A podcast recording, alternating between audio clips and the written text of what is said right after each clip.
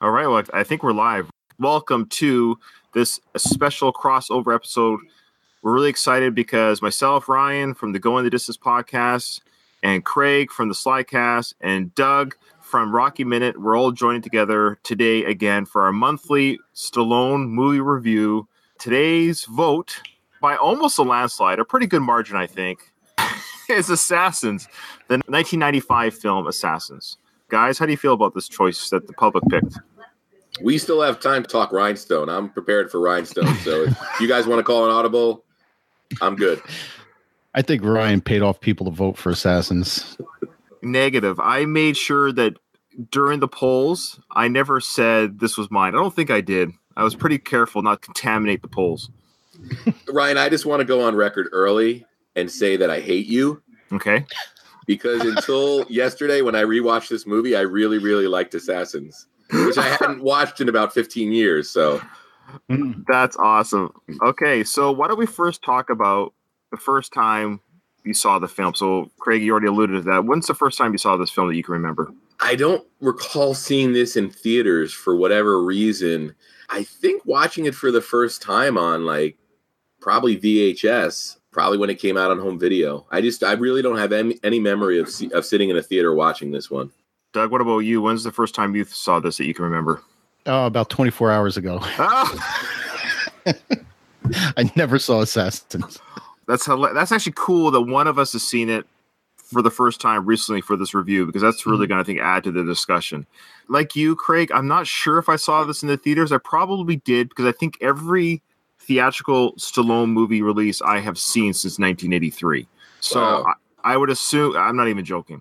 I would assume I saw this in the theaters, but I would say it's probably the last time I saw this. So it's been 23 years. What does that tell you? That it wasn't memorable the first time. Yeah, it was so good the first time. I just wanted to hold on to that moment forever. You're the one that picked it. because I think I. Hey, look, I don't necessarily put this in the poll because I think it's a fantastic film. I remember thinking it was supposed to be a smart action movie, like an intelligent type action movie. I remember thinking there was a couple scenes at the time in 1995 that seemed kind of unique, kind of different than the standard action fare that was in the mid 90s, which weren't very good films in the mid 90s for action films. So I don't know. I didn't walk away from the initial viewing of loathing the film, but obviously not enough that I ever bought it on DVD. I never bought it on VHS. I never saw it on cable again. So that alone should have told me what my initial experience was. Doug, did this feel like getting in a time machine and going back to 95? This was like the most 90s movie I can remember watching in recent memory. I mean, it screamed 1995. It was crazy to watch and be like, wow, this movie just really captured a year and a decade. Yeah, I don't think a lot of 90s films, especially, age very well. Uh, this is no exception. Every, everything from Banderas's hair to Stallone's pleated trousers. and just the whole Julianne Moore thing. And Julianne Moore, yeah. Okay. Yeah. Let's first talk about who directed this film. I, Dick you might Donner, find, Richard Donner. Yeah, so Richard Donner of the Lethal Weapon fame and other action films. And he wasn't quite out of his prime yet as a director at this time, but he directed this film. Uh, he directed Superman, of course, the original. Uh, let's see what else he directed. He directed Goonies, Lethal Weapon, Lost Boys, Scrooge, Lethal Weapon 2, Lethal Weapon 3, Free Willy, Maverick, which was actually quite a fun film. And that Maverick was his film that he directed with Mel Gibson and Jodie Foster the year before, and the next movie was Assassins. Yeah, he didn't so, direct Lost Boys. Oh, my apologies. I was just re- uh, Lost Boys. Yeah, sorry, he's producer. Uh... Producer, yeah. Oh, okay. Yeah, Joel that Schumacher was, directed. Yeah, don't take that away from Joel Schumacher. He needs well, it. He needs whatever he can get. Feather in his cap. So Richard Donner, of course, directed all the Lethal Weapons. His last movie was oh Paul Walker time something timeline in 2003 but yeah. 2006 he directed a movie called 16 blocks oh with that was bruce willis bruce willis and mos def yeah Mos, is it mos def yeah. or mos def Mo, he's most the most deaf. deaf. He's the most deaf. Yeah. He's mo- was it most definitely, or he's the most hard of hearing? You are so white. we have one Canadian rapper, and his name is Drake. Oh yeah, he was on uh, what's that? Degrassi. That can, yeah, like, yep. Wasn't he in a wheelchair or something like that? That's right. I think he was a wheelchair. Uh, I didn't know. Oh, he also directed Conspiracy Theory with Mel Gibson. So he did a lot of Mel Gibson films. He's like a Mel Gibson director. So Assassins was directed by Richard Donner, and produced by Joel Silver, Do You saw who wrote this thing? Yeah, it was written by The the Wachowskis. yeah the Wachowskis. A page one rewrite by uh, Brian Egeland, who was a pretty active guy in the, in the '90s. If you needed a, a script polished up, The Wachowski sisters now? yeah, The Matrix. Yeah, the Matrix. They were the brothers at the Mat- time of the Matrix, but they they're both transgender females now. Yeah, I thought it was That one of them. of them? Yeah. well, it was. And then the other one, like two years later, was like, you know what? I'm going to get on that train too. And you know, So- God love them. They're living their life. They are Mhm. living their life. Life choices aside, their movies have not done well lately. Rightfully so. It's they've made utter trash. I mean, that first Matrix is sort of lightning in a bottle. hmm I don't Yeah. have much good things to say about the other two Matrix sequels. I never bothered seeing Speed Racer and that movie with Tom Hanks in prosthetics makeup. I never seen either. Cloud Atlas, Jupiter Ascending, Oh, Speed yeah. Racer. Now they did kind of get some little bit of cred and uh, respect back when they did that Sense8 series Oh, on for uh, Netflix. Yeah, Yeah, that's got a big following. Didn't they try to back out of this after the rewrite? Yeah, Well, that- that's that's that's, the what I read. yeah. Their claim was is that Brian Hel- how do you say his name? Hel- I think Helgeland. Hel- Hegeland.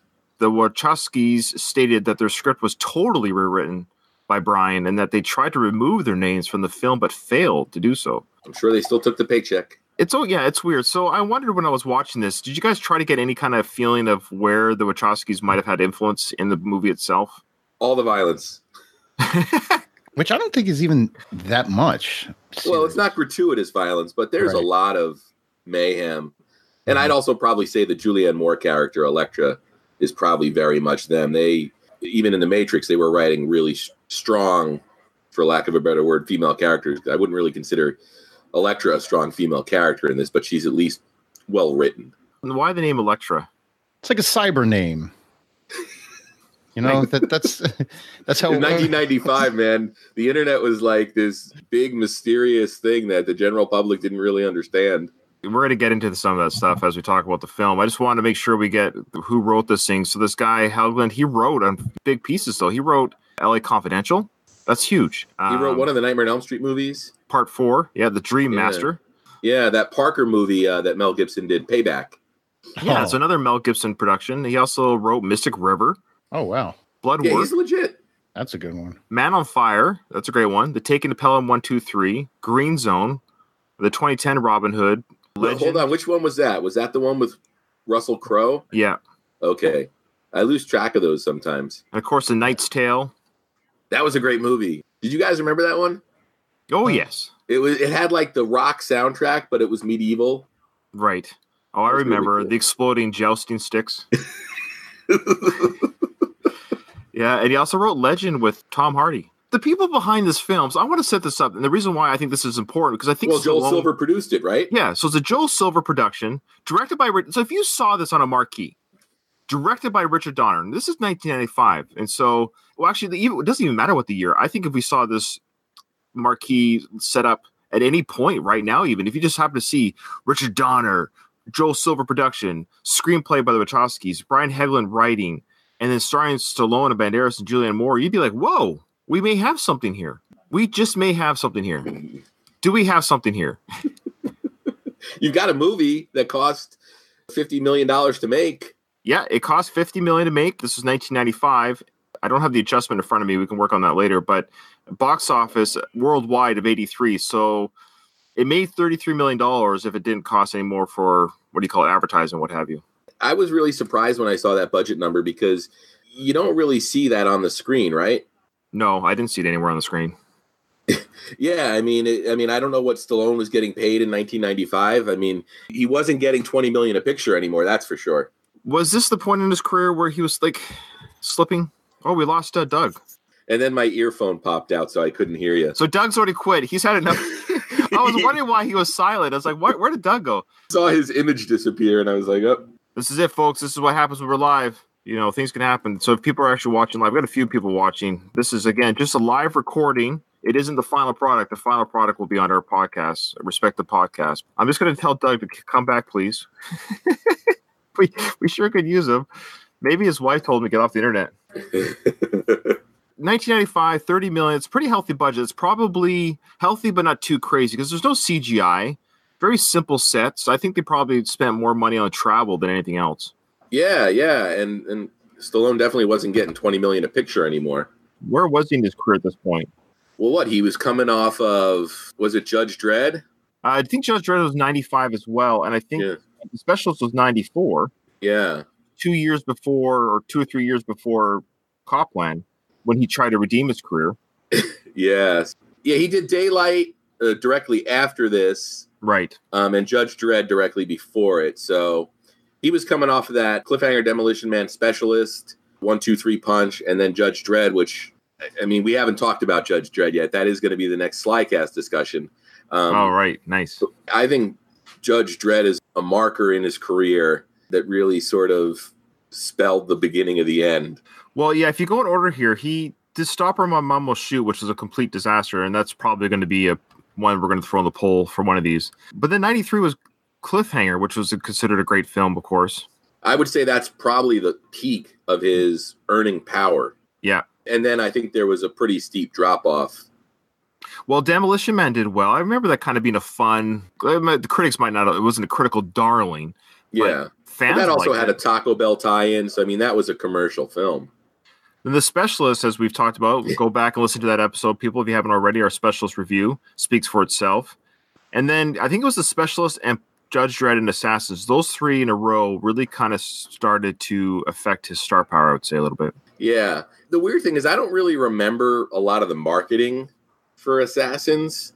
It almost feels like Assassins was more of, hey, we've got this young up and comer Antonio Banderas in our movie who had a really, really active 1995. I don't know when the guy slept. It's crazy amount of filming. Judge Dredd, Assassins, and Daylight, all with two year period. And sorry, the specialists, Judge Dredd, Assassins, and Daylight, two years, all two years, four movies. That's a lot of work.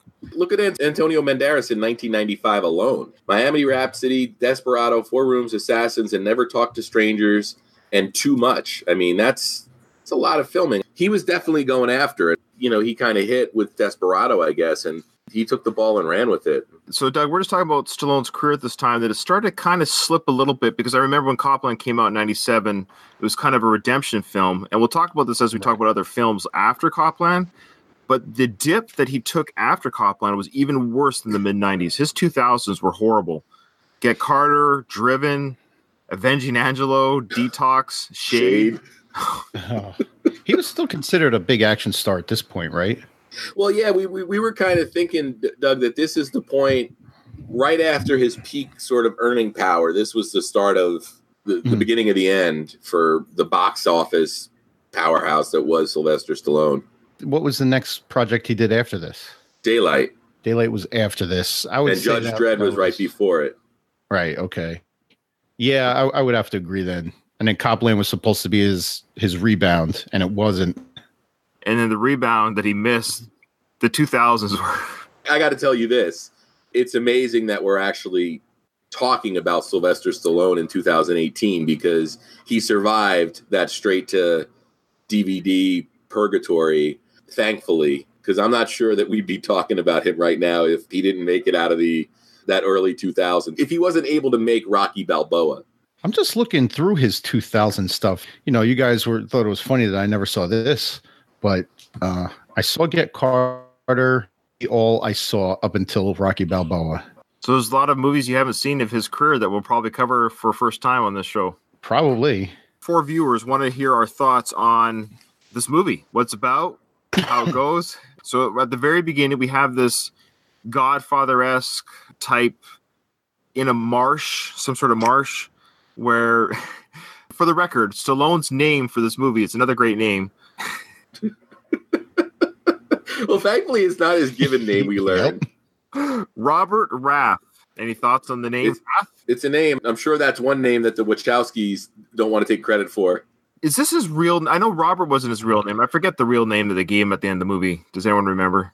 Joseph. Was it Joseph Rath?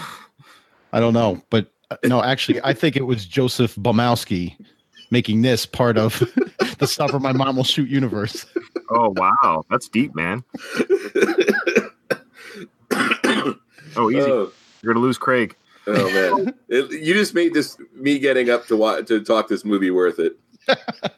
so his name is Robert Rath. We find out this is his this is his assassin's name. this is his calling card. Pseudonym. Like, why would you name yourself Wrath? He's he's the most calm, monotone person named Wrath I could have ever imagined. If you remember that when we did the specialist, I went over his list of names for his character names from the 1990s, and this was certainly one of the more goofy ones. Well, what's stupid about it, among a few things, is that Wrath is even spelled properly. It's R A T H. Mhm. So it sounds like Wrath, but it's not truly Wrath. That, that's not a last name. No, it, it'd be like calling him uh, Robert Killer, but there was no E in the Right. killer. we don't want to quite spell it. You don't want to make it too obvious that we're saying the word Wrath. Actually, Wrath is a last name, uh, Doug. It is it's got origins in uh, German and Jewish. Yeah. So, uh, So I guess so calling me that's one time you're proven wrong today. Well, his name in Not the Spy last. his name in Spy Kids Three was Toy Maker. Yes. I mean, that's obvious. So, what do you guys think of this opening sequence where Robert Rath is leading out to pasture a fellow, I guess, a fellow assassin? Yeah, this was another one of those movie tropes that was really popular. Probably, I don't remember when The Professional came out, but like mm-hmm. movie like assassins were a big deal for a while. Like the whole idea of like a professional hitman or assassin, you know, it kind of created this sort of romanticized it. The fact that it's it's two hitmen together and the guy asks for a clean kill and stuff like that. There's no basis in reality there, right? No, there is not. so, who was this guy to Robert Rath? They were they co-workers. He said something to the fact like, you know, you've killed people too, or you're no better than me. Type like you got one assassin speaking to another assassin about the moral of their job, the morality of their job. So I guess this new assassin is, is now a mark for Robert Rath. As so the marks are referred to the hits that these guys are assigned to kill for whoever hires them. So I guess Robert Rath has been given the assignment to kill another assassin, and they've known each other from their past assassin work. What's this supposed to illustrate, though? that he's a hitman. I, I know. Like, But he's a horrible one because he makes the guy kill himself. is it showing that he's like a good guy hitman because he did what the guy asked him to do? The hitman with the heart of gold. Yeah, I, I don't. I don't okay. understand this opening. Okay, can I just say for the record, right off the bat, why is this movie so confusing? I I think you nailed it when you said Ryan that this was supposed to be like the smart, intelligent movie or whatever. And I mean, I think that's the thing. I think when your intention is to make something smart or intelligent, sometimes you outsmart yourself. you're right, Craig, and I think uh, you said it best when you said it's, an assassin with a heart of gold. Because Stallone, in this part of his career, he's still kind of a good guy. For us as an audience to be able to wrap our brain around our viewing brain that Stallone is playing really an amoralistic character. This guy's hired to kill people. It's assumed or insinuated that he's killed men, women in his career. Yeah, This he's guy- had what a career that's over 15 years, Right. At least. we see the very beginning of the film we see what we learn later in the film that he was given uh, the assignment to ki- to kill a friend who's also an assassin for those who haven't seen the film the probably the only way no no no no my plea is for us to be able to get through this discussion this is a hard one to get through you, i think people are going to have to have seen the film because describing and trying to explain what's going on is insane i don't Yeah. understand Ryan, just- you're a pro wrestling fan, right? yeah Doug, are, are you at all interested or a fan of pro wrestling? I used to be, Okay. not not so much these days. if you watch this movie and think that they were running from the pro wrestling guide to writing handbook, the movie makes a lot more sense Mm. because you've got your typ- typical face stuff going on. You got your chicken shit heel. You've got the big turn that makes no sense at the end of the movie. When I started thinking of this as like a, just a pro wrestling movie, it worked a lot more for me, or at least made it a lot more bearable. Very convoluted plot, though. it's Like what? The, when he gets the contract to kill Elektra, there's this MacGuffin, this disc that never has any damn payoff anyway. I'm going to No. do a, sh- a shout out right now to uh, Sicko, who loves our uh, the way we jump around our movies. So, see, Sicko, this plot jump is for you. Yeah, yeah, yeah. He's always corrected me. All right, so then we get to see Robert Rath in his home on a very high tech computer. He graduated from the tech he had in the, in the specialist, at least. Yeah, so this is like a little laptop, and so here's my phone for example. Little. It's amazing that we pa- the power that we have in our phones right now because we're seeing in this movie 95 it's like a little laptop and the length of time it takes for a text message to get sent and to receive as we see later in the film when they send pictures via the internet it's like duk, duk, duk, duk, duk, duk, duk, duk. it's really amazing you can send pictures to somebody in 1995 and to watch it in 2018 it just does not age well His Wi-Fi capabilities. He's communicating in the car with it. That's incredible. yeah you, how did he do that in 1995 he's like chatting on his laptop i didn't know we could do cell coverage like that back then with laptops Did you get the model number, the product, the Apple PowerBook 540C? oh is that what Was he was really? using Yeah. did you get the Well, specs on uh, that Yep. Apple Macintosh PowerBook 540C features a 33 megahertz something processor, four megabyte or 12 megabytes of RAM, and a Oh, wow. 320 megabyte or 500 megabyte hard drive in a sleek portable case with a nine and a half inch color active matrix display. Now we're going to look at three new notebook computers, and we'll start with the Apple PowerBook 540C. And this is Charlie Tritzler of Apple who's going to show it to us. This is top of the line PowerBook from Apple. What, it what give us some of the basic features on it, Charlie? The other nice feature I want you to show me is you can in fact do wireless messaging here with your PCMCIA slot, can't you? Exactly. Uh, with PCMCIA, we've created the Apple Mobile Message System, uh, which allows you to take a pager card from Socket Corporation. Uh, and this is really the centerpiece of the technology, the hardware. So that's a pager on its own. I could be carrying that inside my jacket pocket. exactly. right You see the screen up top. and it the says I have in fact a new message, and then I could stick it inside my PowerBook. Why don't you do that? When you drop it in, the way the computer integrates it, it takes a look at the card. So the computer is always checking to see what's on the card and what's available. Once it sees the card, it takes the information off the card and then pulls it into the computer to display it to you. And it's not just paging. For instance, if I'd sent you an appointment, uh, maybe to meet somebody at a certain time at a certain place, it can see that it's an appointment, bring that data in, and then display it up on the screen, um, automatically launching your calendar, automatically creating that file. Okay, so and stick, going right to sticking the card in there does stuff on its own, and it will go into my calendar and actually put, Exactly. put in the information. Exactly. Yeah, so that probably Wow. wasn't a cheap laptop in 1995, which I, I wanted to sort of say at least, and, and I hate continually going back to the specialist, but I guess they're both guys that killed people for money. But you didn't really get any indication of why this guy was an assassin because he wasn't living a, a flashy, extravagant life. You don't really get any idea of his wealth. And aside from those flashbacks to killing his friend or his mentor, you don't really even get to know this character at all. No, there's no background on him whatsoever. But I mean, you don't even really get to see how he's living. If he did go from being a heartless hitman to a good guy, what caused the transition? There's none of that. he gets his first contact or contract that we see in this film for the billionaire that he's supposed to kill for whatever apparent reason at the funeral. We go to the funeral. This billionaire is in a wheelchair. Whatever his reasons were for the kill doesn't matter. He was just some sort of, I can't remember the reasons. The person who hired Robert Rath to kill the billionaire had their reasons. Robert Rath is saying this is his last one and he's out of the game or whatever. That's Yeah. what that's the one he gets offered what two 200. million or No, 200,000. 200,000. two hundred thousand. All right. Yeah. He's going to retire on 200 grand. why is it every Stallone movie he's retiring? For whatever. It's just such a it's just such a lazy, you know, writing cliche.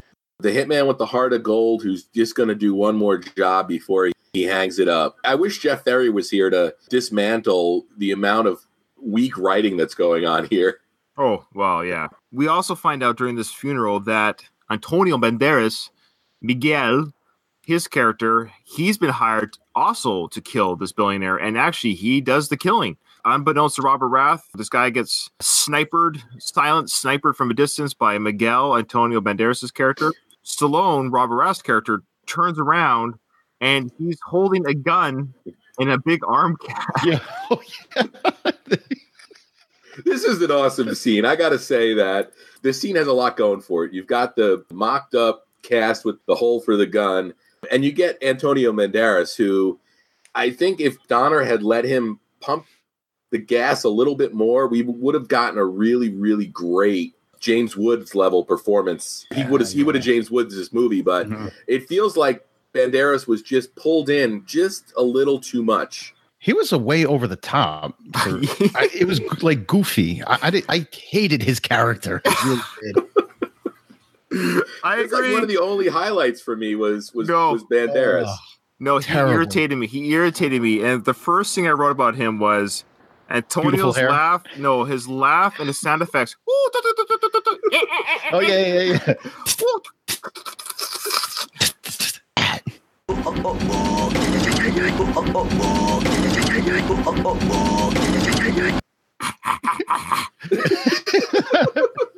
oh, wow, you really look like him doing that. This is stuff you get when you watch this watch this on camera. Ryan's impersonations continue. Now, Doug, now Doug, you have some experience here, possibly, or at least some some knowledge. The police response here is incredibly quick. Was there some kind of police escort, maybe, for this billionaire, or it seemed like the cops arrived immediately? Yeah, they had to be. This guy was he a mobster or something like that? If there's a high profile funeral, Oh, cops yeah. usually are close by. fair enough. So Okay. yeah, so the yeah, so the police response not as surprising to me.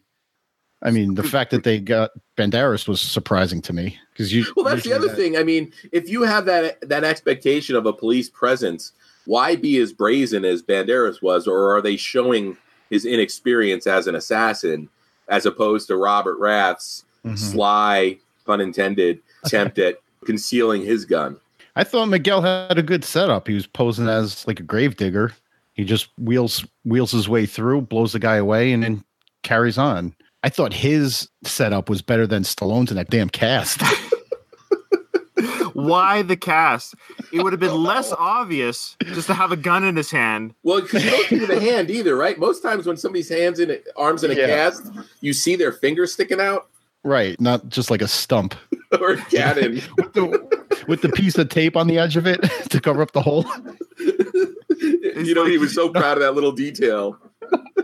I loved even more is when the fireworks started, he tried to tape the hole back up, but then the tape kept flapping off when he was running. I wonder if it's a part of Stallone when he put that cast on, where he did he go? I'm not too sure. I'm not too sure about this. Or did they go? No, this is good. We're good to go. This is incognito. This get up right here. I almost feel like that's a, a move he had used before. I know this might be nitpicking. He's got a handgun in there, and the way the cast is, it, it's down, especially at a distance to get an accurate shot. You have to get a sight picture. With his arm in a cast, he's shooting from the hip, basically. He's a trained no way. assassin. No, I don't care. There's no way. Doug, he's a trained. Don't you question Robert Rath and his ability? He's an assassin for 15 years. This is what he's been doing nonstop. He knows how to shoot from the hip. Come on. How dare you? By the way, Craig, uh, Stallone was paid 15 million for this film. So on a 30 million dollar budget, half of it went to Stallone's paycheck. Hey, good for him. Yeah. Hey, I get it while you other- can, right? Every single gun in this movie has a silencer. Except for the one cop shot at the beginning of the funeral scene. Yeah, that's it. That's like another 90s thing, though, Yes. right? Yeah. The silencer. hmm Yeah. And silencers are a myth anyway. They don't suppress the sound of the shot. That much? They suppress the report, which is the explosion. The slide recoiling makes a loud sound. The bullet expelling out of the muzzle is still going to make a sound. It's just not going to be that loud pop. I would assume the silence method in movies is probably exaggerated. Mm-hmm. I can't recall how suppressed it is, but you know, in a lot of other movies, when they do the silencer, it sounds like this, "Pew," and that's it. Yeah, this Right. is like, Yeah, yeah. that sounds like Yeah. Hannibal Lecter. Thank you. Impersonations never end with Ryan. Or it sounds like Miguel Bean. Yeah.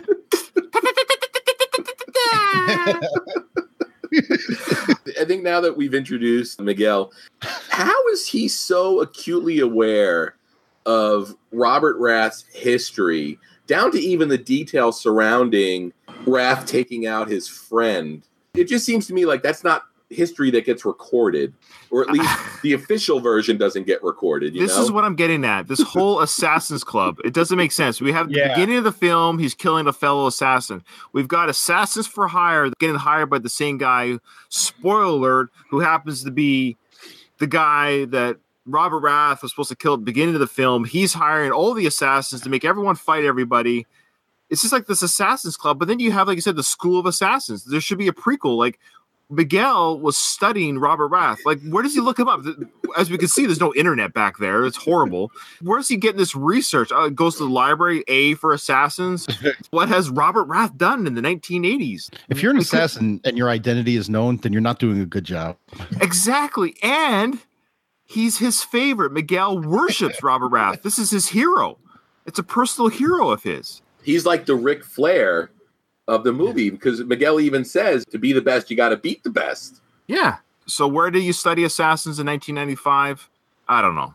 But he did. He studied and he looked up to Robert Rath and wanted to be him. They both saw each other at the funeral.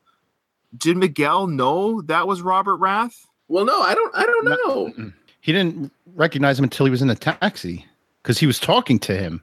So now we know there is a little bit of subterfuge when it comes to studying assassins. You may be able to study their work and their methods and their and their deeds, but you don't know what they look like. They're still secret identities.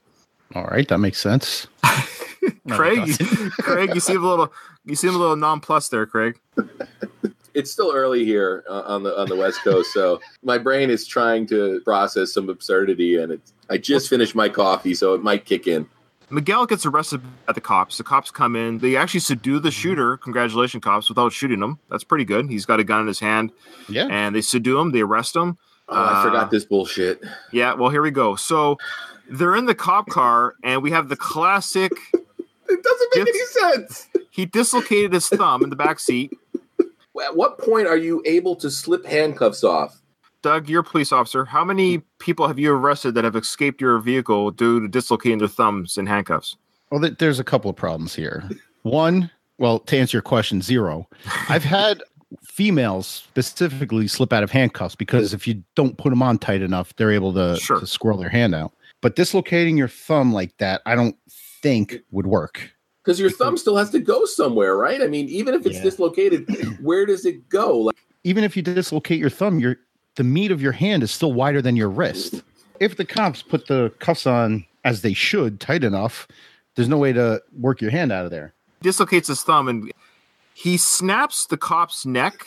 That's driving. that's another bullshit Oh, yeah. 1990s thing where you just instantly neck snap. He grabs the guy's, you know, side of his face. He just turns his head. Is that this is after he kicks the window out, right? right, Which hold on, let me talk about kicking the window out. please. Car windows don't break like that. You think? I know because I've had prisoners in the back of my patrol car.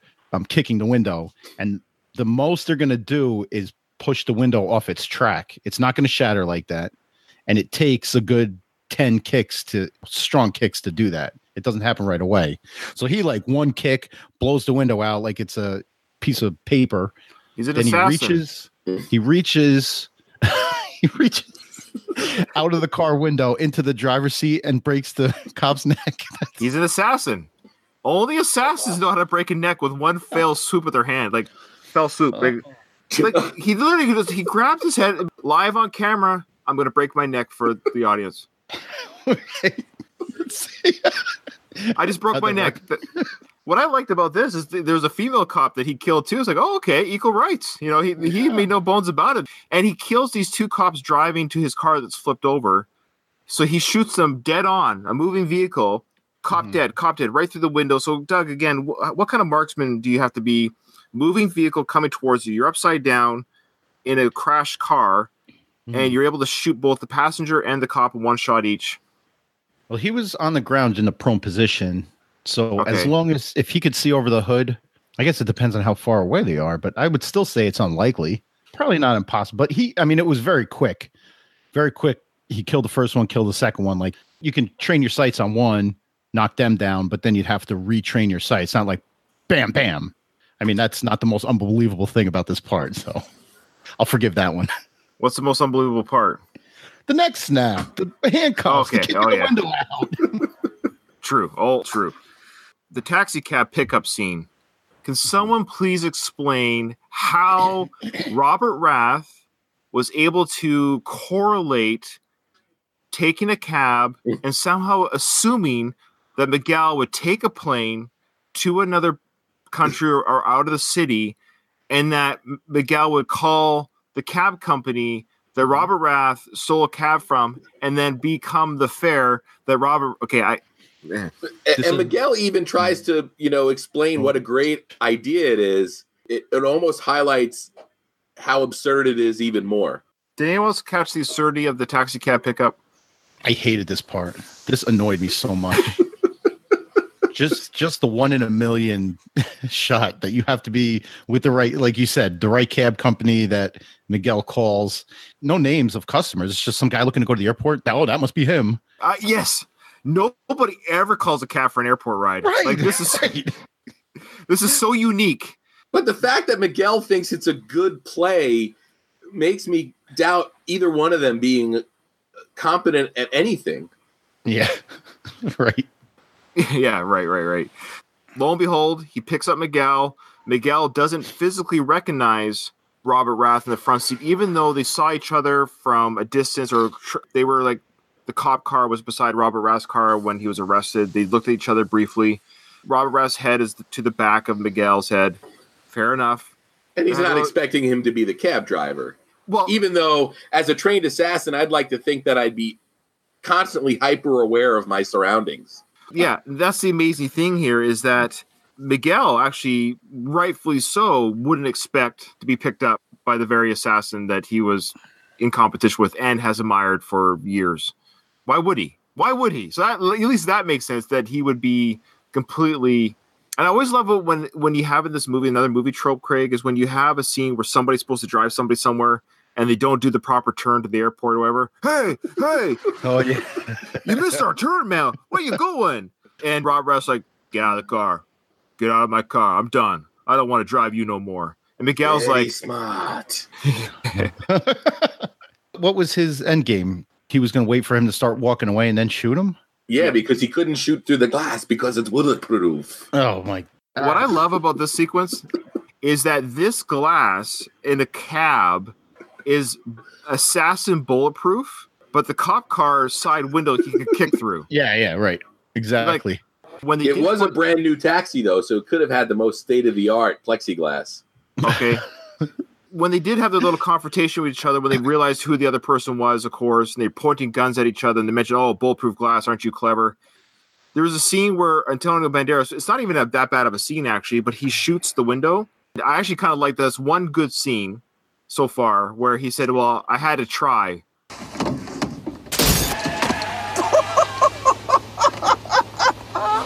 I had to try. I mean, who knows? Maybe it wasn't made in America. That wasn't bad. No. All right. I, you know, I guess if you want to look for a silver lining, sure. Is this a worse movie than The Specialist?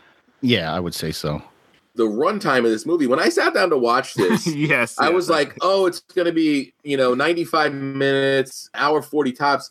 And then I saw that it was over two hours long. And I said, oh, what am I about to sit down for? Because I didn't remember this being a two hour plus movie. Yeah, they were two hours back in the day, weren't back then?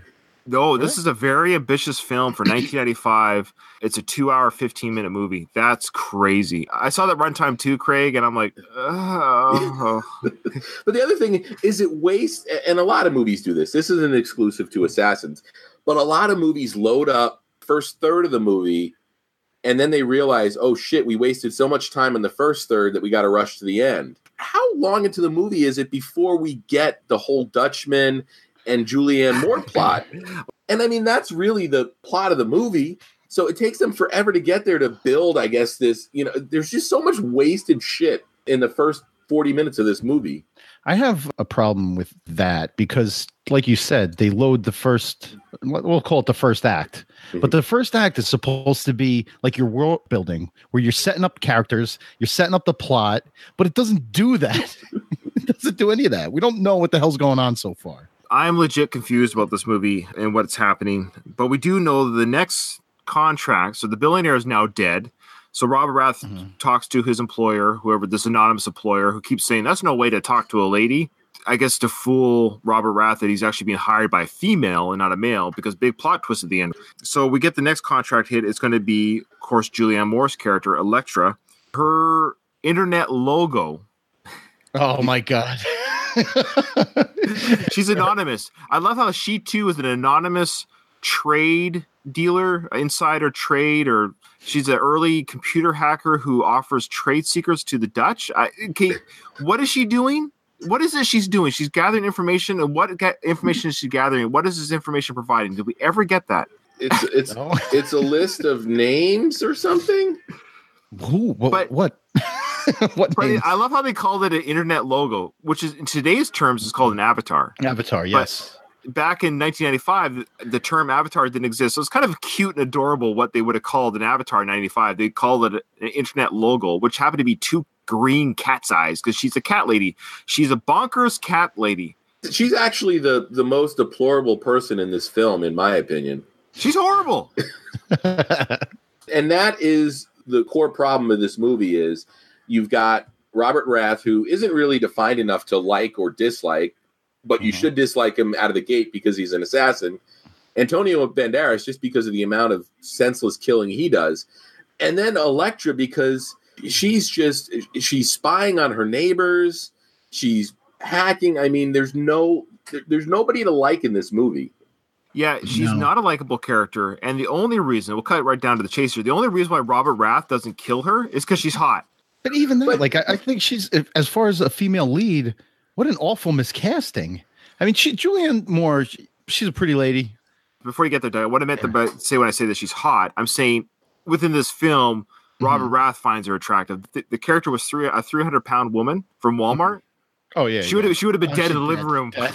the other problem with the Hitman movies is in Robert Rath's 15 plus year career, he had to have run into attractive women that he was tasked with killing. Maybe not. Maybe this is the first cute one. No 350 pound woman would have the email address meow at comcast.cat. Yeah. oh my goodness. So basically, she is an inside trader, or she's uh, giving information about the country to the Dutch, who are German. I'm not sure what they are. Did she refer to them as Hans Gruber from Die, Die Hard? I'm- Like she kept calling them some Did sort of she? nickname. That's funny. And I didn't know if that was I a- catch that. Yeah, she kept calling him Hans, but not Hans Gruber. But you almost got the feeling she was calling them not by their real name, but by a Die Hard name. I don't know. Maybe I was reading too much into But it. But they, they turned out to be Interpol agents, right? Okay.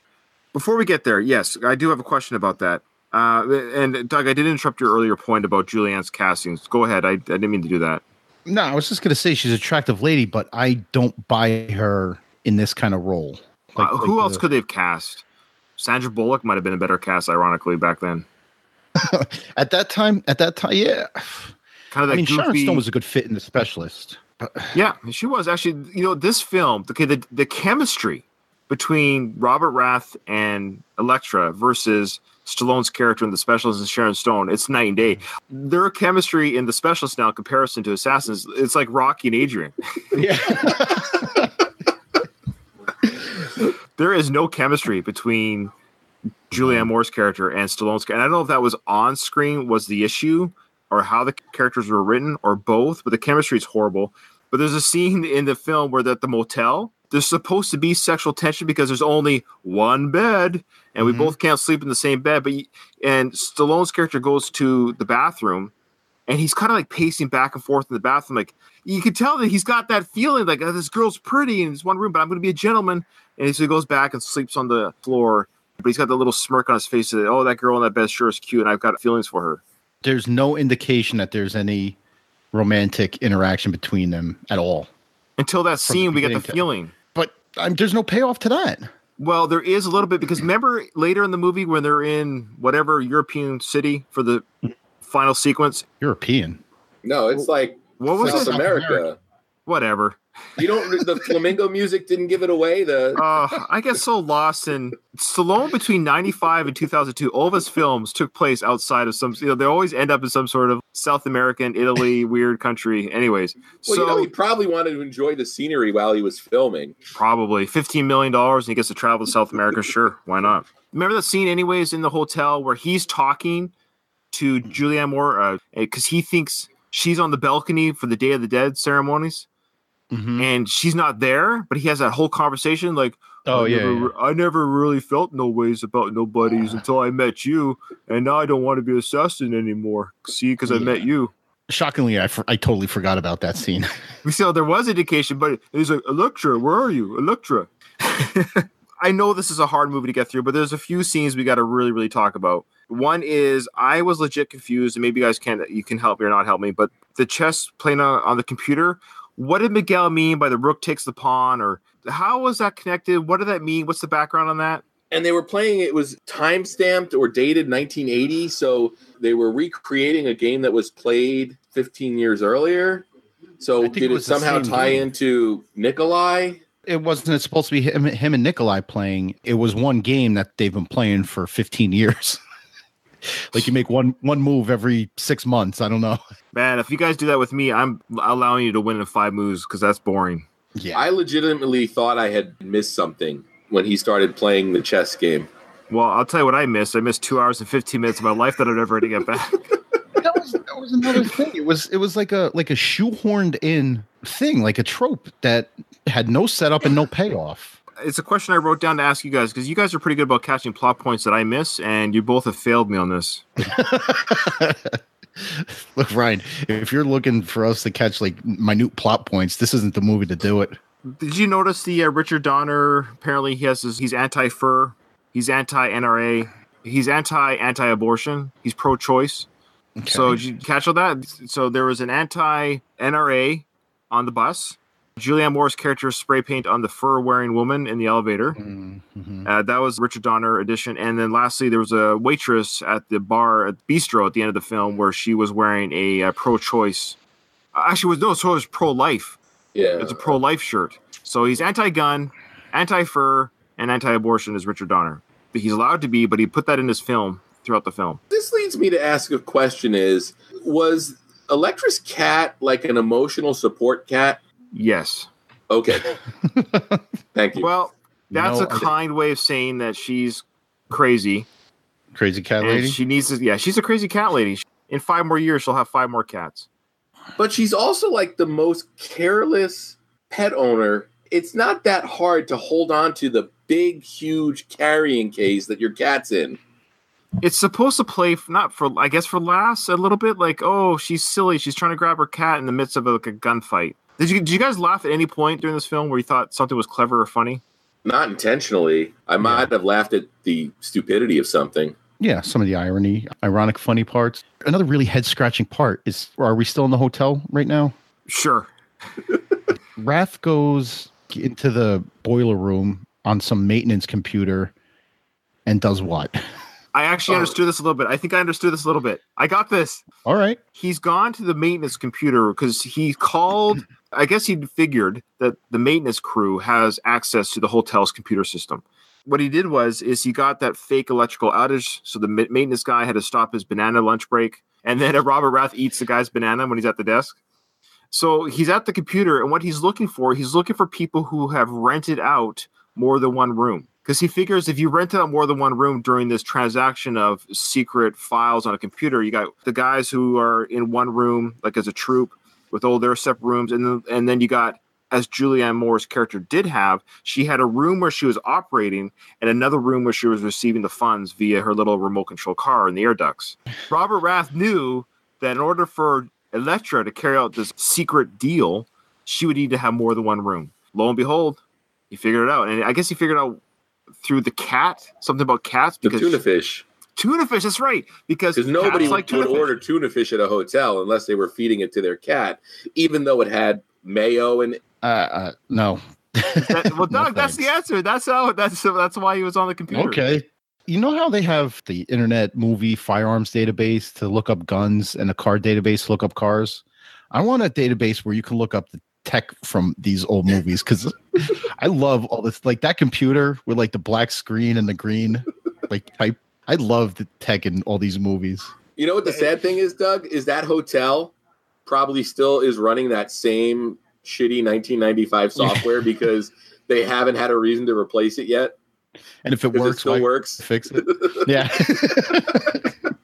Julianne Moore's character, she's living in some sort of Electra. She's living in an apartment complex, and she has put cameras in everyone's hotel, and she's watching, or sorry, everyone's apartment room. So she's watching her apartment complex the way you would like creeps in everyone's opera. personal life, like a soap Yeah. opera. Yeah, watching people fight, watching people make love, watch people eat their supper, watch people shower. Can we talk about this for a mm-hmm. second? Is this highly inappropriate, or is this just me? It instantly makes her an unsympathetic character. She's breaking the first rule of, of being a neighbor, right? Well, yeah, you're right. You're right, Craig. It it doesn't make me like her, but it's played the way they try to play it in the film. You know, there's a boyfriend and the girlfriend. They're fighting, and she's watching this fight. She's invested in their relationship the way you would be when you watch a reality show like Survivor, Big Brother, or, or, or The Bachelor. She's watching this relationship on her TV. She's like rooting for them to work things out. We're supposed to look at her as a sympathetic character, like, oh, she cares about these people that she's spying on. It's insanity to me. What she does for a living, what she does when where she lives, how she acts with people. There's nothing about her that's funny, adorable, or likable. if she was antisocial, she was doing this or watching her neighbors to make some kind of connection. But they also established that she's got a pretty good relationship with her neighbors. She knows them, they talk to each other. So it's not even like she's this sheltered person who is just trying to make a human connection. She's already made that in person or that physical connection with her neighbors. So that makes the spying even more terrible. those who've seen the movie know exactly what we're talking about. When Miguel comes to the apartment to kill, as well, he's been given the task to kill Electra as well. Go figure. So the same person that hired Robert Rath and Miguel to kill the billionaire has hired both of them again, unbeknownst to the other person, to kill Electra. it's like a trifecta though you know you have to get the disc you have to kill the dutchman and then you have to kill electris i'm telling you if you watch this movie as like a pro wrestling match a, a mm-hmm. lot of the bullshit makes sense And then, yeah, well, it doesn't. So Miguel gets to the apartment, though. This is what's so dumb about this movie. Another incident where this is dumb. Miguel gets to the apartment to kill Electra, that he knows she's female. Mhm. He mistakes the girlfriend as Electra because he keeps saying, Where's the disc? Give me the disc. Just who the hell do you think? Surprise. The disc. The disc. Hey, wait, wait, wait, wait! And she's like, I don't know what you're talking about. I disc. I'm just I just happen to live in the same apartment that your Mark lives in. So Miguel kills an innocent woman, which I, I know it's no problem for him. If she just said, Oh, the disc is in uh the disc is in my apartment, and then he kills her anyways, he thinks he's killed Electra. He doesn't even have a physical what kind of assassin doesn't have the identification of what your target looks like? and he had already killed the boyfriend as well so before he even gets inside the apartment i hate i hate when movies do this where he's touching all the hoods of the cars and he's narrating what he's doing Yeah. i hate when people in movies do that and he does it throughout the entire movie yeah they're not giving the viewer the benefit of the doubt that they're intelligent No. enough Yeah. or They're observant enough to figure us. it out Yeah, They're that happened. spoon-feeding us because we're dummies Stallone's character Robert Rath did that in this film as well. He narrated what he was looking for. He said, "I'm going to retire after." He had these conversations with himself. I never talk to myself like that in private. No, nobody And- does And he's talking to himself for us to hear his inner thoughts. Mhm. And again, Miguel's character does the same thing. Miguel touching the hood of the car. I wrote the exact same thing down, Doug. You got took the words right out of my mouth. This car is cold. yeah This porch is too cold. This porch is too hot. This porch is just right. Why does it even matter I, I think he thinks that they've arrived there sooner than later. So he, that's why he saw that it was apartment 202 because the car that got there had just arrived. So he knew that, again, it's the taxi cab syndrome. This weird ability to narrow down Mhm. a million scenarios that the person I'm hired to kill lives in apartment 202 because this car's hood is hot. That's essentially what happened. because no other car just pulled up to their apartment But that's exactly what happened. It was somebody else's car. but he touches two he says cold cold and he finds one that's warm he goes hot so that's where you live like oh god uh, let's talk about now where Robert Rath has the file that he's going to hand over to whoever he's going to hand it over to. They do this computer swap in public. Oh this is the whole monorail sequence right That's right. So it's before the oh. monorail. yeah, the monorail sequence. That's right. So he, he, oh yeah, before the monorail sequence, he's on the monorail and he jumps out in the middle of the transit. Did you, why couldn't he Sure. just get off at the next stop and walk five? I, blocks? The old man on the monorail was like an agent of some kind, right? Is that what he was? I don't know. It's never detailed. The way the old man no payoff. reacts makes you think that he No. was. This is a part where they could have spelled it out for us because it was complete. They spelled out things with and don't spell things where they should have. So I'm confused as a viewer what's going on, but I know their inner thoughts about retiring and what cars are hot or cold. But they don't tell me why this old man. Because I wrote this down. Old man with a cell phone. I think he's just saying to the cops. He's just calling the cops. This is a guy that just jumped out of the uh, the train. See something, say something. Uh, exactly. And maybe it was Robert Rath being an aware assassin. It's like overly hyper aware. I don't know. That makes sense. I don't know. The one scene that I really like in this movie is that explosion scene where Miguel turns the table over and uses that as a shield and he gets blown Sure. out the window. Actually, I legitimately like that part. Oh, okay. Can we can we talk about the directing of this movie because you just reminded me of how atrocious some of this movie is shot, and with that 1990s slow motion that they love to do. Oh yeah. I agree with you. It was really cool to see the, the concept of the scene was cool, but I think the execution was Oh, the Was execution. poor. was awful. Um, the blocking was weird. The amount of time it took for things to happen was weird. The classic slow motion jump out of the way of the bullets. Robert Rath jump. It seemed like Robert and Electra ended up together when they were previously pretty far apart prior to that explosion. Yeah. Yeah, the explosion in the apartment with the gas. Classic, classic lighting the gas on fire. Mm-hmm. Uh, Richard Donner loved doing that. He did it through his Lethal Weapon film, so why not in Assassins? Sure. Okay, well, let's. We're getting near the end of the film here because now we see whoever's been hiring Miguel and Robert Rath together has now hired Miguel to kill Robert Rath. And there's the best scene in the whole movie. It's my favorite. One of my favorite gifts is Antonio gets the or Miguel gets the indication he is to kill his mentor, or not his mentor, but his hero, his assassin hero. And he does that. How sweet it is. How sweet! Like he's so excited that he gets to officially Is this when he's in the bathtub? No, he's sitting No. down. Uh, no, this isn't the bathtub, but he does that same type of behavior in the bathtub as well. Yeah, and he's like, yeah, yeah, he's typing like this. No, one hand. One hand typing. with Perfect grammar, cap caps locks and everything at the beginning of the sentences, punctuation with But- one hand. This is where we also get the reveal that the disk or the computer that Robert was supposed to exchange for some money ended up not having the right information. Like Electra had done a swap out. So all these guys did was confirm that there was information on the disk. They didn't validate it any, any other way. It was like, well, it's not an empty disk. It's got information on it. So that's got to be it. Yeah, how do you do that? he opened his computer to show that it had something on it, right? Yeah. But he just- himself didn't even know that it was fake because that, that money briefcase blew up and he thought he turned over the disc. So he had no money and he had no leverage because he thought he turned over the disc. But then she reveals, haha, I sw- swapped the disc. So, so what they got was nothing. Universe crossover. Ray Quick for the Specialist made that briefcase bomb. Well, no, I don't think Ray Quick would have made it detectable by uh, radio frequency. Oh, that's right. Mhm. Maybe it was James Woods' character. the end sequence where Ro- uh, Robert Rath is getting the funds that whatever whatever the funds were given, twenty million dollars was given to him to do this exchange, and the bank was taking forever. And there's a whole sequence where He- well, he basically does the transfer and then closes the account immediately, which I'm sure from a bank perspective, there's a lot of things that need to happen in order to do a $20 million transfer, but then also close out an account and pay somebody. Sure, and that might be legit the timeline on how long it takes. They do this on purpose because they want to literally sweat out or make Miguel sweat and wait.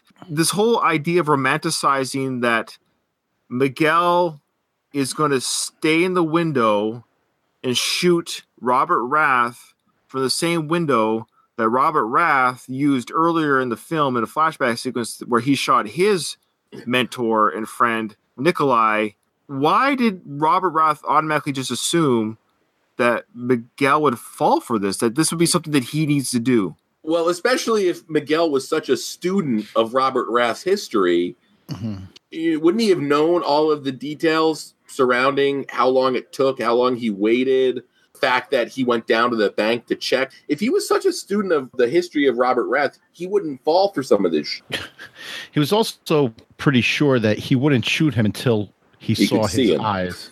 See, he, he put a lot of faith in that theory. Why did he just wear like a low brim hat or sunglasses when he walks out of the bank? There's got to be other egress points out of the bank too, right? Yeah. So the plan was, of course, that when Miguel got tired of waiting, he was going to come out to see what is taking so long in the bank, go to the bank, confront Robert Rath, you know, in public, which they can't be a shootout in public because there's bank guards there, of course, which I don't understand. This guy just like karate chopped his way out of a police car, but he can't take care of a bank security guard. he could have literally just walked into the bank with his gun, shot Robert Rath, shot the security guard, and walked out. That's all he had to do. This is the same guy that took out six cops to begin the film. Can't take out one security guard inside of a bank. The idea was is that when Miguel comes to the bank, Electra was going to go back to the loft and grab the assassination rifle. So when Miguel goes back to assassinate Robert Rath walking out of the bank, lo and behold, he has no more gun. Electra, of course, screws that up. She gets caught herself. Miguel gets comes back, and then they have their end sequence shootout, discussion, cat and mouse chase inside of this burnt out chapel hotel or whatever this thing is. Well, the hotel had been out of operation for a couple of years. It had shut down and nobody wanted to buy it and, and renovate it. that hotel, every floor was made out of styrofoam. Yeah. Everyone Well, kept I mean, falling through it- everything. Did it close immediately after Stallone shot Nikolai?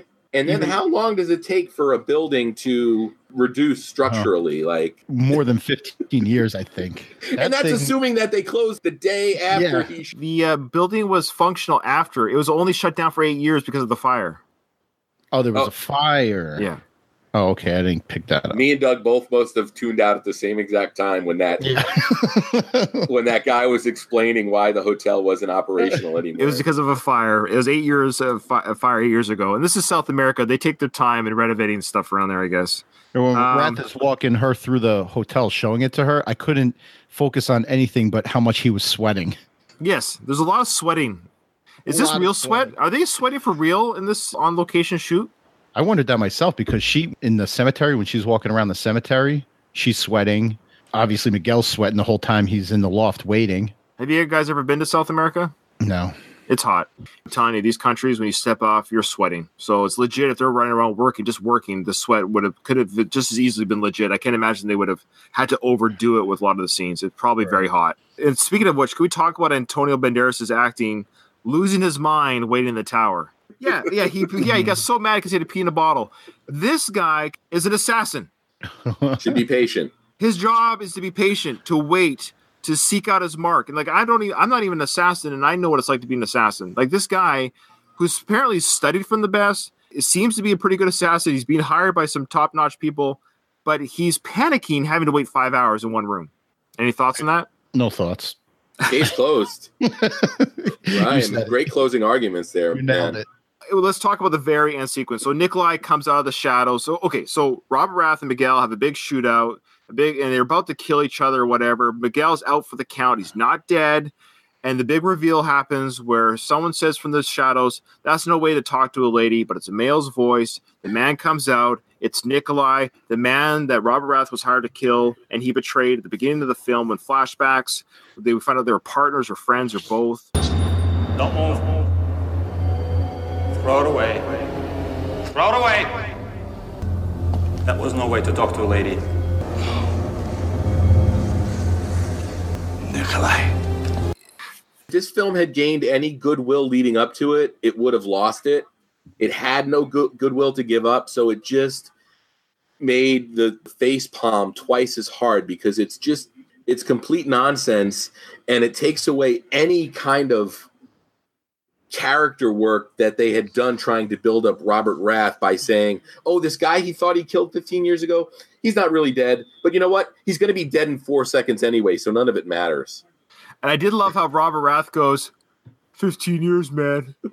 15 years you thought you made me think I killed you, but you were alive the whole time. I've had to carry this guilt for 15 years. Uh, but Nikolai then said, Dude, you thought you killed me. You tried to kill me. I've That's been a long time, my friend. The years have been good to you, Robert. He killed you.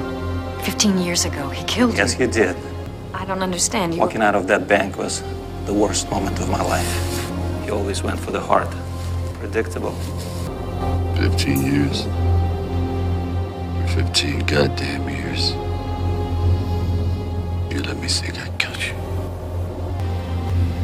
Son of a bitch. You're forgetting you shot me. You son of a bitch. In fact, I'll say right now, the best character in the whole film is Nikolai.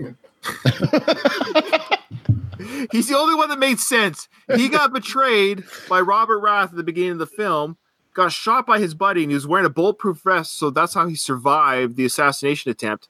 Went into hiding, planned out this grand revenge scheme, messed with Robert Rath's life for a little bit. He basically catfished Robert Rath, and exactly what he did. Yeah. Why did you set me up? The Cold War was ending. I needed to die. To leave no past behind. You delivered me. You must be the mark.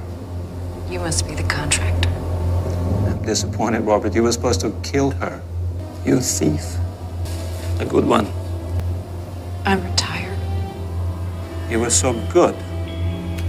I had to use both my best to track you down. So there's something on that disc that would bring you back to life. Enough information to expose us all, especially me. Why can't you two just kiss and make up? This is sad for me, Robert. Sentimental, but I did not want to find you alive. I'll ask this question to you guys. There was a small because I hadn't seen this movie in 23 years, so I actually forgot the twist. I actually forgot uh, a lot of stuff. Like I, for I put this out of my memory for a lot of reasons, I guess. I so I forgot the whole movie essentially. One thing I did forget, and I actually was genuinely disappointed because there's a part of me because this is a Richard Donner film. This is 1995.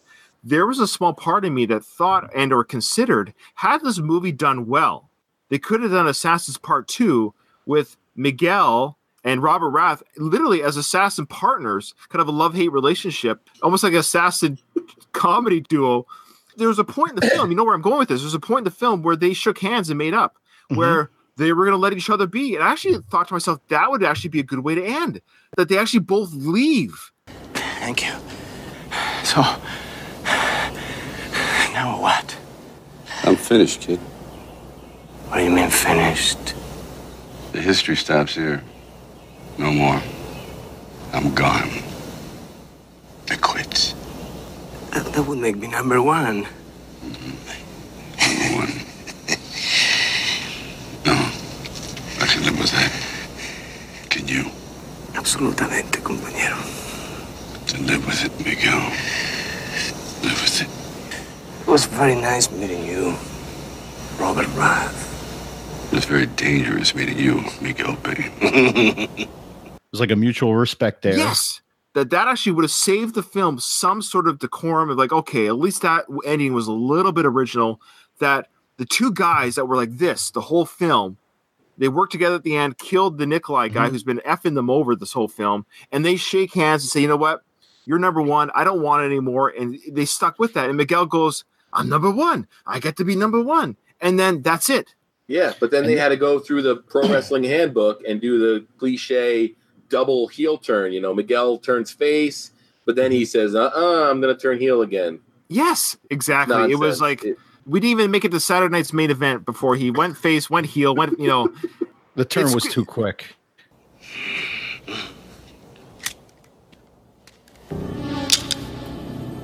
You know, as long as you are out there, I'll never be number one. So, wanna say goodbye, Bobby? Huh? No. No goodbyes. Goodbye, Miguel.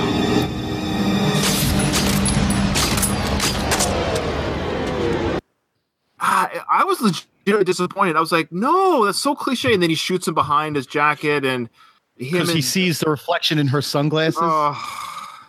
Oh. they go to walk off together to spend 20 million. They're like, oh, before we go, don't forget the money. She grabs the briefcase and then the movie ends. Can I say one more thing that annoyed me to no end in this? Uh, yeah, please, if we've missed anything, let's go ahead and say those things. The whole her smelling like jasmine thing. Oh yeah. because he smelled her perfume in her apartment. And then he smells Jasmine in the cemetery, which makes him think that she's there because she's the only person in the world that wears jasmine scented perfume. And then he finds a, a jasmine plant and he's like, Oh, there's jasmine everywhere. Of course, he's he's narrating as he's doing it because we're Right. idiots. And then at the end, he's about to shoot Rath. He sniff and he turns his head and he goes, Jasmine, which stalled him enough for her to intervene before he was able to kill Robert Rath. But the fact that he has to keep saying Jasmine to let us know that Yes. he understands. Does anyone know what jasmine smells like? I gotta go smell some. No.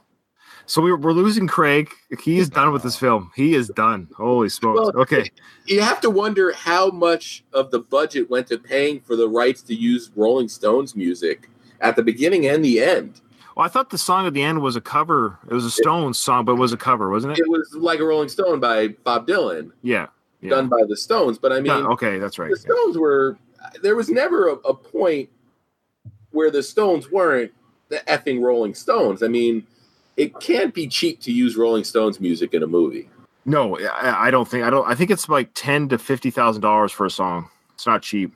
Let's talk about some side note trivia stuff. Mel Gibson was initially wanting to direct this film, if you can believe it. I kind of wish he had. I agree.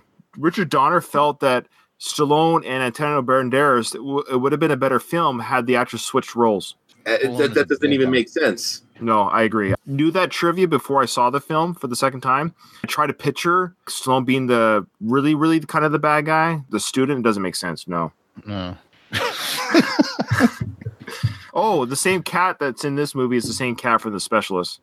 Oh, is it? Yeah. That's actually interesting. there we go. That's The the, universe crossover. That's the universe crossover. I told you. And what what do you call the the cat timer? The cat was timer, right? Yeah. In this movie, the cat was called Pearl. That's right. Good job. Why didn't she bring the cat to South America? I don't know. Was it quarantine laws, or I mean, did they legally enter the country? she brought the cat to down the street for the transaction with the Dutchman. You'd think, like, even the cat plot point doesn't make sense. Yeah. Well, okay. Yeah, we're done with the plot. Uh, Ke- uh, Kevin Bacon, Tom Cruise, Johnny Depp, Woody Harrelson, and Wesley Snipes were all considered for the role of Miguel at some point. Can you run through that list again?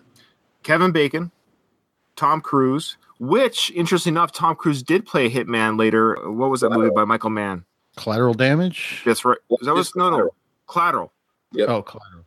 So Tom Cruise did play a hitman. So I, I, it's interesting that Tom Cruise was considered for this role. So he may have had that bug in his ear to play that type of character, but did it in a much better film called Collateral. Let's just say Collateral is a great film, directed by Michael Mann, Foxx is in it. Jamie Foxx, Yeah, Woody Harrelson. Woody Harrelson, which I could have seen. I could see that. I think that would have actually been really cool. I mm-hmm. think that's a role that that Woody would have run with. And check this out, and Wesley agree. Snipes. It would have been Demolition Man Redux. Yeah, and that's that's probably why they didn't do it. And Johnny Depp, which again, Johnny Depp's he's irritating, but he's a good actor, and he would have played a kind of a good kooky, crazy guy. But they went with Antonio, or that's the one who took it. His star was was near its peak at that time, right? So I think he was kind of a rising star. He wasn't quite. He was getting there because he did have some of those uh, Robert Rodriguez films under his. I knew who he was when he was in this film back in '95, so I did know who he was. When did Philadelphia come out with Tom Hanks? '91 or Tom two. Boyfriend in Philadelphia. That's right. Sorry, I, I stepped on you there. Sorry. So you said, yeah, he was Tom Hanks' boyfriend in that film. That's right. I forgot about that. Yeah. Yeah, yeah. We know there was a bit of a reunion with Antonio Banderas and Stallone, and the Mel Gibson connection in a weird way for Expendables Part Three. Antonio is one of the him and Wesley are the two reasons to watch Expendables 3, right? Oh, I love that film. Side note: Antonio Banderas and Stallone became good friends after this film. Hmm. I could see Stallone being a really good friend or mentor to somebody like Antonio Banderas, who's sort of on his way up in Hollywood. I'd imagine the, the conversations and the advice that a Stallone could give to a young actor that's sort of in the same lane as Sly. I'm sure there were some priceless jewels of wisdom that Stallone imparted on Antonio. Oh, probably. Well, any final thoughts, guys? Why don't you just uh, say who you are from what shows you hail from, and we'll close this uh, behemoth. Uh, all right, I'll go. Uh, Sure. I'm Doug from Rocky Minute. Uh, it's a podcast where we cover the movie Rocky, and we're currently in Rocky 2, one minute at a time. Find us on a uh, podcatcher. of your choice. Catch up. We have 118 episodes in season one, and we're into uh, week. Uh, we just wrapped up week two of season. We're having a lot of fun over there. Yeah, you guys are awesome. And I'm Ryan from the Going the Distance, the Rocky series podcast. We're currently in season four, where we're covering Rocky Four. We also, throughout our show, have interviews and side episodes like this one that you're listening to now via our channel. Can't say enough good things about Doug and Rocky Minute. Check them out. And of course, Craig, the uh, godfather of the Sly podcasting community, Craig and uh, Slycast. But I just wanted to say I love you guys. So go Uh, ahead. that's awesome. we love you too. Yeah, Slycast, we're slowly working our way through Stallone's filmography, film by film. We're next going to cover Judge Dredd. Hopefully, it's within the next two months. It's, it's kind of hard to get that whole gang together. You know, everybody's so popular in their side ventures. Mike Kunda has just blown up the way I knew he was gonna because that guy is so passionate and so talented and just so dedicated to what he's doing with his film tour and the Pretender documentary now that's cleaning up at film festivals. So yeah, I can't wait to see it. Ferry, Jeff Ferry's got his own sort of Kevin Smith minute going on. So they're doing Mallrats currently. And then my uh, Jeff, the other Jeff, Jeff Hewlett, has the whole tricorder transmission network going on. So everybody's keeping busy, but we're going to be doing Judge Dredd next and uh, looking forward to it. Uh, Slycast has been a lot of fun. And Ryan, I do want to say at the beginning of the episode, I said I hated you, but you know what? Working our way through this film wasn't as bad as I thought it would be. So hate's too strong of a word. you know, thanks, man. At least I we had appreciate fun with it. Oh, of course. But the, the problem with this film, I think it's, and just to tie it up here, is it's not as bad as the specialist. So it's a, what is that fine line between it's trying to be a, a decent film, but it fails at being a decent film. But it's not silly like the specialist was, or over the top like James Woods' character was. And uh, the characters were annoying. I didn't know what was going on. So it actually ended up just being a bad film. But it's not so bad that it's good bad. It's just a bad film. I would watch The Specialist again probably this year if I had the chance, and and that's not the case with Assassins. unless I review this movie again in the next 23 years, I don't think I'm going to watch it again in the next 23 years. So, the, so those who are listening to this right now in their earbuds, or so the Rocky Minute podcast, the Going the Distance podcast, or Slycast. So I just want to say, if you find us on Twitter, find us on Facebook, because we will be putting out again to the public our votes, our choices for you guys to vote on.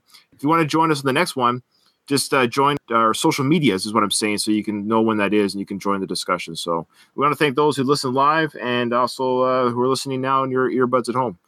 And then also, this is also going to be on the YouTube channel archives. If you do want to go back and look at our our mugs, um, It's there forever. go for it. Yeah, we've got uh, yeah on the uh, on the channel on the pod. It's called the Sylvester Stallone Podcast Network. Find us on YouTube, and right now we have this one, Specialist and Copland. So we got three in the can, boys. All right. Hey Craig, we had uh, we struggled a little bit the other night when we were recording for Rocky Minute about what this channel was called. Yeah. The Sylvester Stallone Podcast Network. Find it on YouTube. Like and subscribe so you'll see when uh, live notifications will come on your phone when we go live too. All right, guys. Take care. Bye. Just the grease from your finger, the rolling the balls on the inside. It's the same idea. As my finger comes close, it automatically senses my finger approaching. So I can just go in here and touch it, and I'm just pointing with my finger, which theoretically is the most natural thing to do. Does. After a while, it starts slipping. Exactly. It starts to plug it up. And it's big. It is large. So if you take a look at the size, it's pretty big. And, and here you can see it. And if we take a look at it on a side, you can see it's extremely thin. Mhm. Stick it inside the slot here, like that. Okay, There there, we go. go. And shove it all in.